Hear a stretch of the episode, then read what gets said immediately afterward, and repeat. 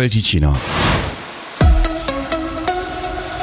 Alain Berset è candidato alla carica di segretario generale del Consiglio d'Europa, lo ha annunciato ieri in serata al Dipartimento federale degli affari esteri. Se eletto, l'ex consigliere federale sarebbe il primo svizzero a occupare tale funzione. Il Dipartimento di Ignazio Cassis sostiene la candidatura del socialista.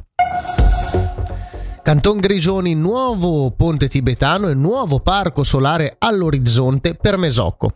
Interpellato dai colleghi della regione, il sindaco Mattia Ciocco ha affermato che il comune mesolcinese può ancora crescere. L'impatto solare potrebbe, l'impianto scusate, solare potrebbe sorgere a San Bernardino e il ponte renderebbe più attrattivo il castello di Mesocco i sindacati come testimoni privilegiati della situazione di precariato.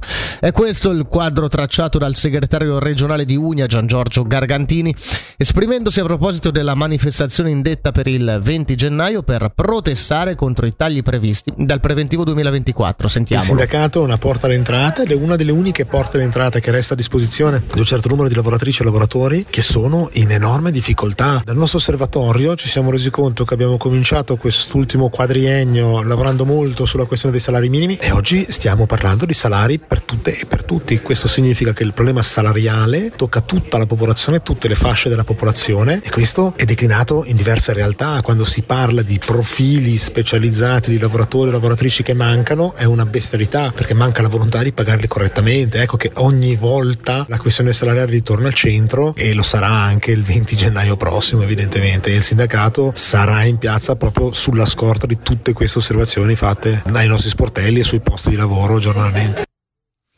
Per la pallavolo partenza a razzo ieri per il volley Lugano. Le ticinesi si sono imposte in casa sul Togenburg.